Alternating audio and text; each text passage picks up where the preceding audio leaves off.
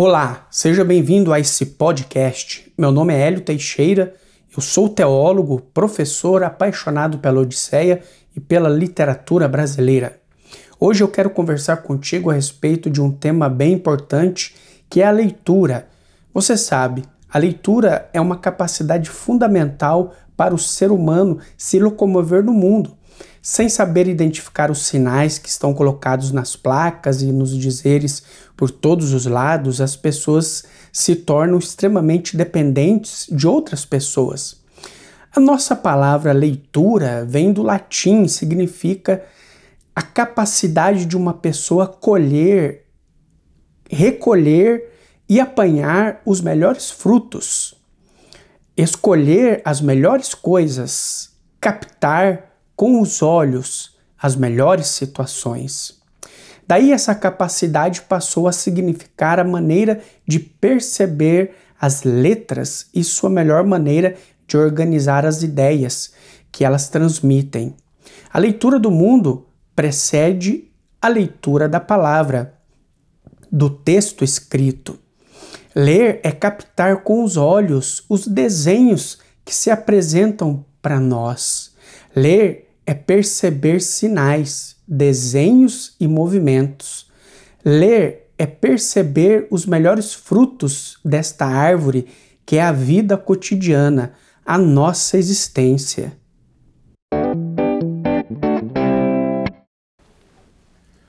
Quando lemos, temos por objeto um texto, e o texto é também uma palavra que vem do latim e significa tecido, trama de linhas. Melhor dizendo, um texto é encadeamento de uma narração.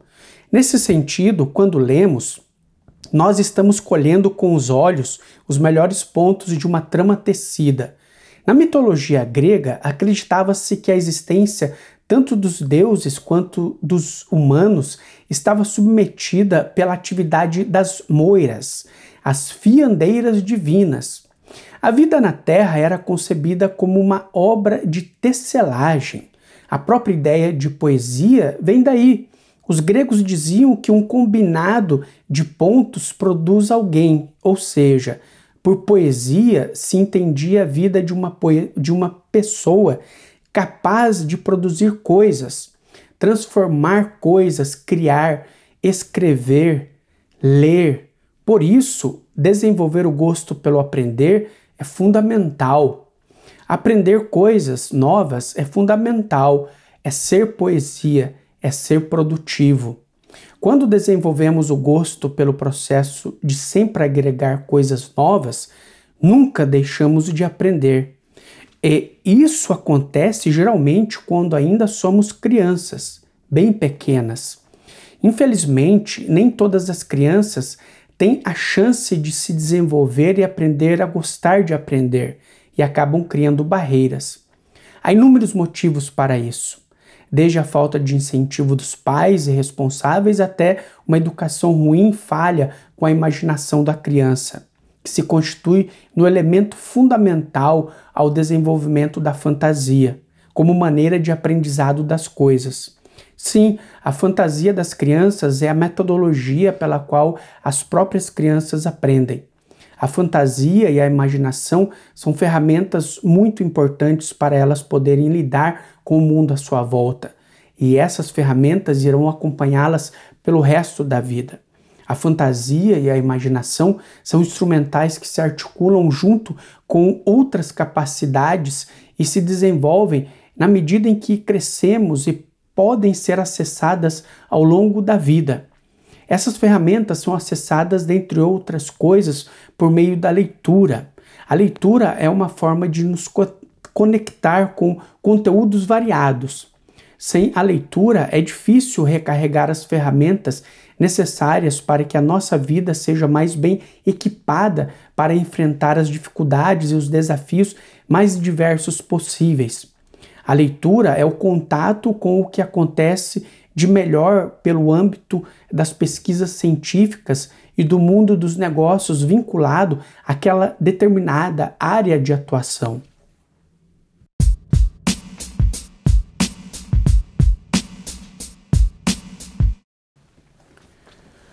Mas como fazer a leitura num mundo de tanta informação? Você poderia estar se perguntando.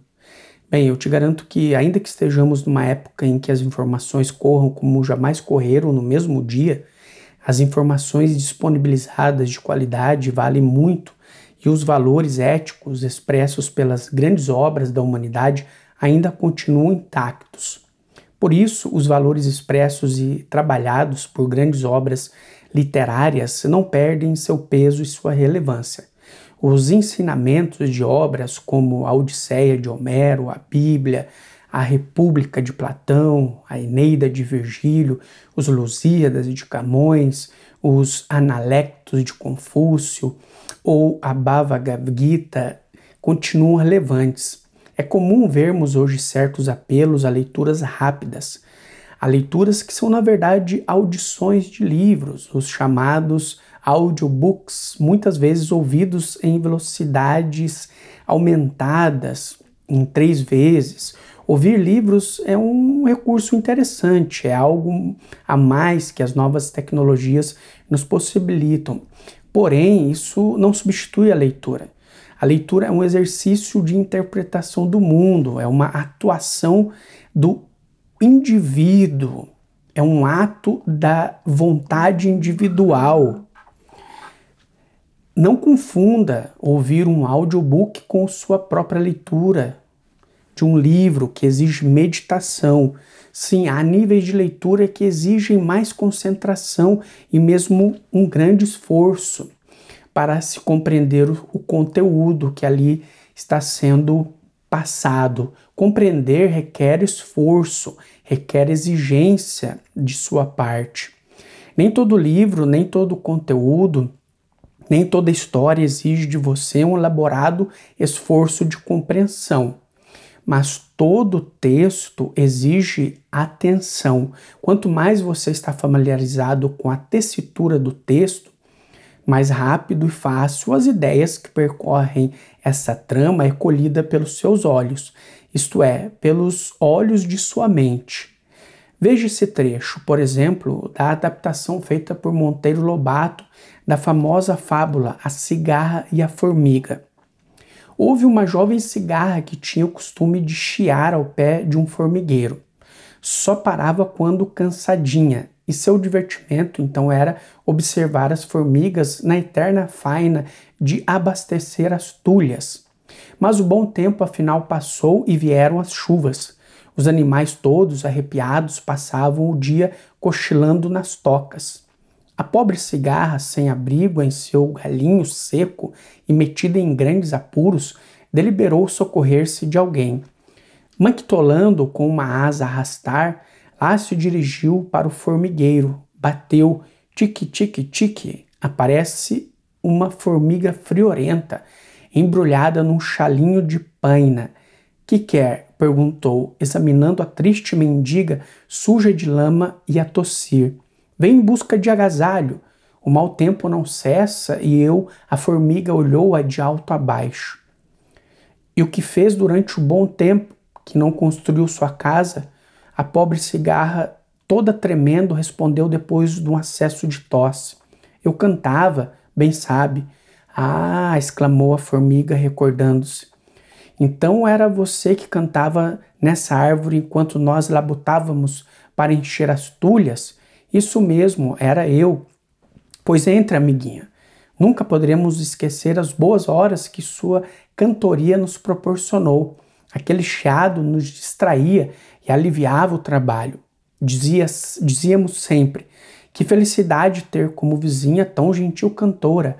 Entre, amiga, que aqui terá cama e mesa durante o mau tempo. A cigarra entrou, sarou da tosse e voltou a ser alegre cantora dos dias de sol. Moral da história: os artistas, poetas, pintores, músicos são as cigarras da humanidade. Veja, não é complicado pegar a moral da história. Monteiro Lobato faz uma adaptação diferente da fábula e não condena a cigarra como uma preguiçosa, mas a valoriza. Coloca a função da cigarra de cantar para as operárias como uma coisa positiva. O canto da cigarra alivia a dificuldade e o cansaço das formigas operárias ao longo de sua jornada tão exaustiva. Lobato considera os artistas como pessoas que aliviam o sofrimento da humanidade. Quanto mais conhecemos as ideias expressas num texto e quanto mais simples for sua redação, mais fácil de interpretá-lo será. Nem sempre a redação é simples, ainda que as ideias sejam conhecidas, é verdade? E também nem sempre as ideias são bem conhecidas, pois há textos que são muito antigos e pertencentes a culturas muito distantes de nós. Textos antigos, por exemplo, são difíceis de interpretar.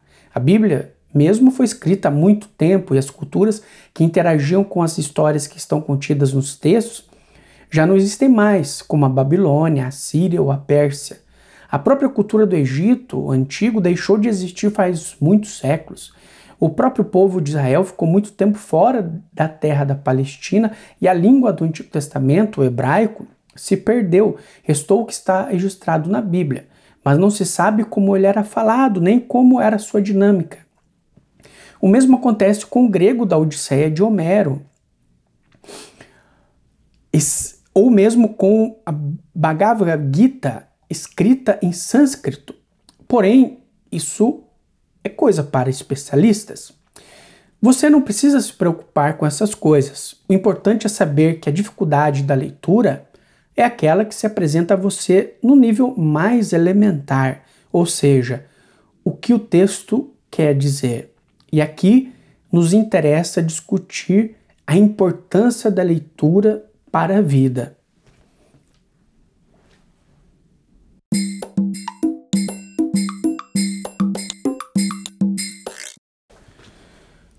Como ler? Primeira regra: não se preocupe com quantidade. Não interessa o tanto, mas a qualidade da leitura que você realiza. Ler com qualidade é o que realmente interessa. Sei que se você faz um curso superior, é comum você se deparar com uma demanda por semana de leitura. Para isso, existem algumas dicas.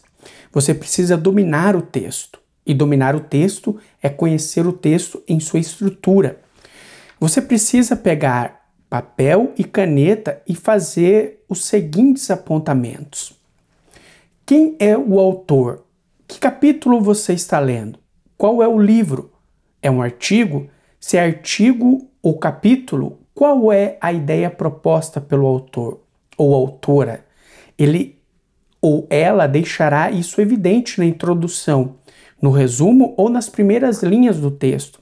Você precisa buscar isso no texto. Tome como meta de leitura. Em seguida, descubra como o autor ou autora estrutura a ideia no capítulo ou no artigo.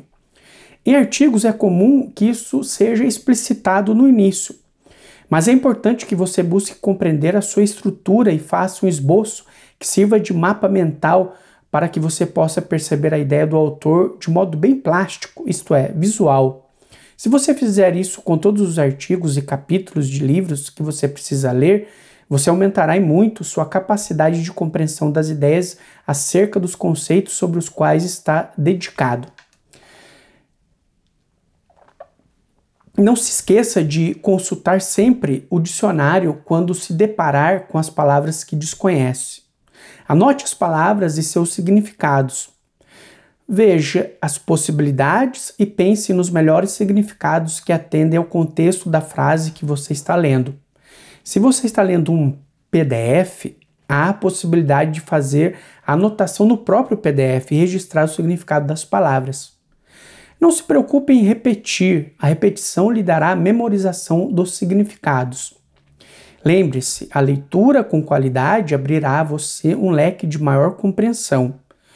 Ao final da leitura do artigo ou capítulo, é ideal realizar uma ficha de leitura ou resumo isso fixará melhor as ideias coletadas da leitura. Não se esqueça, leitura é colher com os olhos o melhor fruto daquilo que se vê de maneira crítica.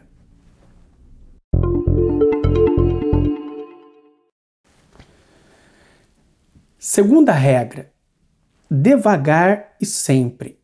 Se você não tem a pressa de quem realiza um curso ou qualquer outra obrigação acadêmica, então sua possibilidade de leitura é mais tranquila e você pode aproveitar a leitura sem a pressão dos prazos. De qualquer forma, essa regra é válida para todas as pessoas que desejam ter um bom aproveitamento de leitura. Não se importe em ler mais de uma vez, quantas vezes forem necessárias. A leitura é um exercício de transformação contínua dos indivíduos. A cada nova leitura, agregamos informações, percepções, sensações, modos de ver e considerar, jeitos de entender, possibilidades e mesmo sentidos sociais que vinculam ou desvinculam. O importante é que haja constância, que haja permanência. Ler bem três páginas é melhor do que ler mal cem. Não se preocupe em ler muitos livros. O importante é ler bons livros. Se você ler apenas dois livros por ano que sejam realmente bons, você já é um vencedor. Mas o que é um bom livro? Você deve se perguntar. Um livro bom é um livro que dialoga com um daqueles livros que já foram julgados pela humanidade e passaram pelo crivo de qualidade do tempo e hoje permanecem como monumentos da cultura humana. Livros como A Divina Comédia, de Dante Alighieri, Dom Quixote de la Mancha, de Cervantes, Crime e Castigo, de Dostoiévski, entre outros, são livros que tratam de temas comuns à humanidade temas que são contemporâneos, temas que lidam com nossos dramas mais íntimos e nossas tentativas constantes de negar nossa patifaria egoística. Os grandes temas da humanidade são tratados por essas obras, e eles sempre aparecem em bons livros. São temas como a finitude, o amor, a paixão, a solidariedade, o ódio, a capacidade de perdoar, a incapacidade de superar o egoísmo, entre outras situações bem humanas. É difícil dizer o que faz de um livro bom em termos literários. É mais fácil dizer, obviamente, que um bom livro flerta com um grande tema, mas cada pessoa vê a coisa por uma ótica muito particular. Um livro pode ser muito, muito é, escrito, um livro pode ser escrito é, de uma maneira que não seja interessante para uma pessoa e não ser interessante para outra, mas também é, pode ter um tema muito bom e ser escrito de uma maneira que não seja cativante. São coisas que não estão conectadas necessariamente. Um bom escritor e uma boa escritora sabem colocar tema e uma boa escrita em diálogo são características que bons escritores e escritoras devem possuir, obviamente. Porém, o importante é saber que a leitura de um bom livro é aquela que ao final ou durante a leitura você está sendo impactado pelo conteúdo da história, pela narrativa. O livro bom é aquele livro que te diz algo importante, não se trata de mera subjetividade, algo que é dado individualmente, mas é algo que fala a um número significativo de leitores, porque fala a uma época e continua falando para outras épocas. Veja o exemplo do livro A Metamorfose de Franz Kafka. É um livro pequeno, não é uma obra enorme, mas seu conteúdo é poderoso. Por meio da ficção, Kafka trata da despersonalização que o mundo do trabalho causava entre as pessoas no início do século XX. O livro é iniciado com a cena do personagem se dando conta de que está virando um inseto monstruoso e sua preocupação fundamental é com o trabalho. Como fará para ir ao trabalho e pagar as dívidas, agora que está se tornando um bicho? O livro de Kafka é uma obra pequena e poderosa. Um livro bom porque lida com um tema humanamente poderoso. Um tema que nos toca sempre, independentemente do tempo e lugar. É um livro que você pode ler devagar e sempre, sem pressa, compreendendo seu conteúdo com cuidado.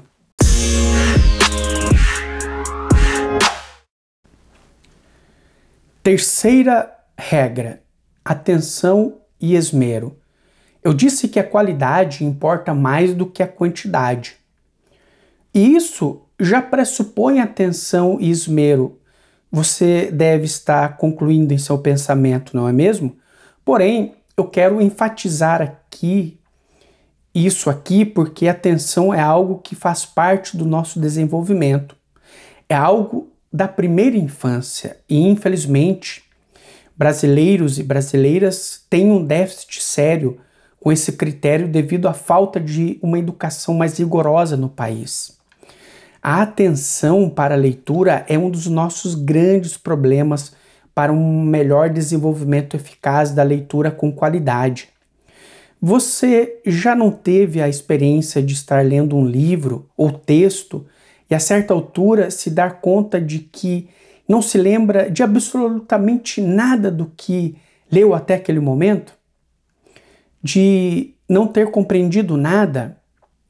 É uma experiência muito comum, muitas pessoas passam por isso. Elas simplesmente dispersam no meio da leitura, conseguem pensar em outros assuntos enquanto estão lendo. Isso é falta de atenção. Muitas pessoas, enquanto leem um livro, se dispersam e continuam lendo, porém, o seu pensamento divaga e elas começam a pensar em uma outra história, em uma outra situação e de repente se dão conta de que estão lendo páginas e pensando em outra história. São pessoas que dispersam e não retêm o que leem. Por isso é importante a atenção, o foco. Sabendo que existe esse problema, é preciso que você se prepare para a leitura. Os objetivos do autor ou autora precisam ser encontrados nas primeiras páginas do texto, caso seja um texto acadêmico. Um romance é mais suscetível de haver idas e vindas, mas é preciso que um bom leitor ou leitora tenham em mente que para a leitura ser facilitada é preciso que os objetivos do texto sejam captados o quanto antes. Quando se trata da jornada de um herói, sabemos que a própria jornada em si é o objetivo, embora exista um caminho traçado. Por exemplo, a Odisseia de Homero traça logo nos primeiros capítulos o objetivo da obra, que é narrar a volta de Odisseu, ou na tradição latina, Ulisses, para Ítaca, a sua terra natal, depois da guerra entre gregos e troianos. Ulisses é aquele herói da guerra de Troia que sugere que os gregos construam o cavalo de Troia, que o cavalo que se torna então uma armadilha para os troianos. Após essa informação, o leitor poderá acompanhar a trajetória de Odisseu ou Ulisses ao longo da obra de Homero. Atenção, essa é uma palavra de suma importância para a qualidade da leitura.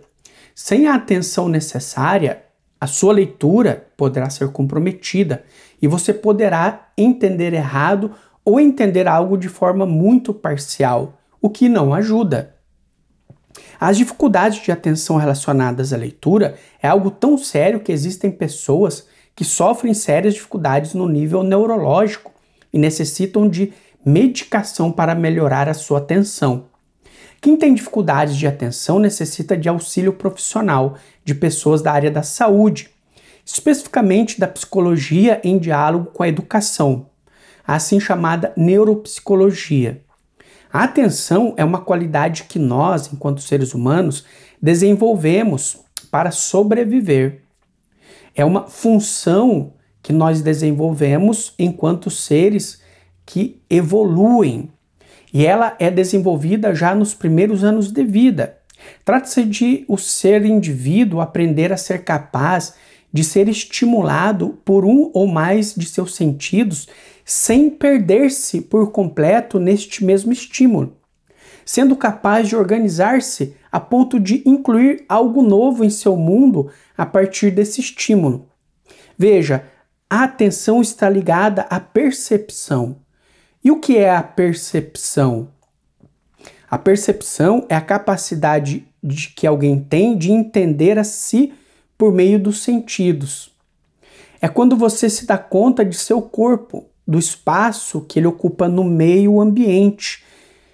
Isso vai ocorrendo na medida em que nascemos e vamos nos dando conta de que não somos uma e a mesma coisa que o corpo de nossa mãe. Esse processo de abstração vai acontecendo aos poucos à medida que experimentamos a nossa corporeidade, o nosso corpo, à medida que vamos conhecendo o nosso corpo em relação ao meio ambiente, em relação ao espaço em que ocupamos. Vamos conhecendo o toque, o frio, o calor, a dor, a fome, as sensações de separação e aconchego, entre outras sensações e sentimentos. Então, guarde isso. A atenção é a maneira pela qual a autopercepção é organizada a partir de um eu que dá forma ao sujeito. É a nossa capacidade de nos colocarmos no mundo e diante dos outros enquanto indivíduos a atenção é a percepção tomada pelos sentidos que possuímos. Quantos sentidos nós temos? Você deve estar respondendo a você mesmo que nós temos cinco sentidos, eu imagino. Esses são os mais conhecidos. Não é? Você não está pensando naqueles tradicionais cinco sentidos? Alguns especialistas, no entanto, acreditam que nós temos bem mais do que aqueles cinco sentidos que geralmente nós conhecemos como visão, audição, paladar, olfato e tato. Há outros como o equilíbrio, a capacidade de perceber o próprio corpo no ambiente, que é chamada de propriocepção, as capacidades da pele, chamadas de termocepção, a dor e a sinestesia, que é a capacidade de relacionar sensações. Veja, um sentido também muito comum é nos dado pelo labirinto, que é algo que nós temos dentro do nosso ouvido, que nos dá a capacidade de equilíbrio. Então é também uma, um outro sentido que nós temos. Né? Imagina se nós não soubéssemos, se nós não tivéssemos a capacidade de de nos equilibrar. Então, esse também é um sentido que nós possuímos. Por isso, quando lemos, estamos realizando uma atividade criativa de decifrar símbolos que revelam o mundo. E a cada vez que praticamos essa ação, nós temos a possibilidade de avançar mais e mais no conhecimento do mundo, e isso pode ter reflexos positivos na nossa vida. Podemos melhorar a nossa maneira de ver o mundo, de ver a situação ao nosso redor. Isso nos dará vantagens competitivas no mercado de trabalho, na maneira de perceber a realidade e não acabar caindo em discussões inúteis. Isso também melhorará a nossa capacidade de ver a situação política, de analisar a situação econômica e cultural, de considerar o melhor momento para mudar ou permanecer, para arriscar ou conservar, para tentar coisas novas ou simplesmente, não menos importante, não cair em ciladas, como acreditar que é possível colocar vinho novo em odre velho, se é que você me entende.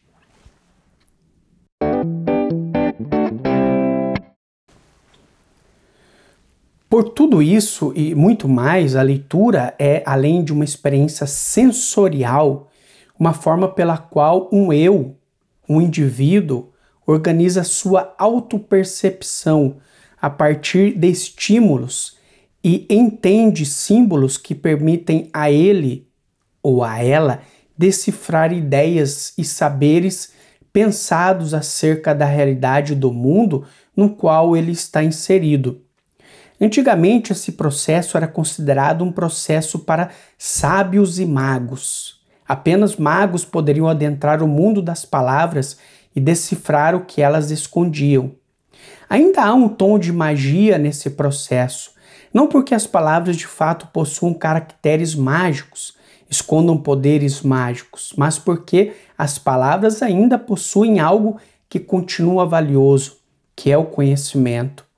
Se você aprender a gostar de decifrar as palavras e a compreender os seus significados, elas revelarão a você um mundo que está abaixo da superfície, que vai além do senso comum. Mas para isso, você vai precisar ter disciplina, vai ter que ser atencioso, vai ter que colher com os olhos o que mais importa das letras. A atenção é o seu eu organizado, decifrando mundos. Bom, eu quero saber o que você pensa a respeito deste podcast. Você pode usar o aplicativo Anchor e gravar o seu recado. Eu teria o maior prazer em saber e interagir contigo, não apenas sobre esse tema, mas sobre os anteriores também. Deixe o seu recado e compartilhe com seus amigos e amigas.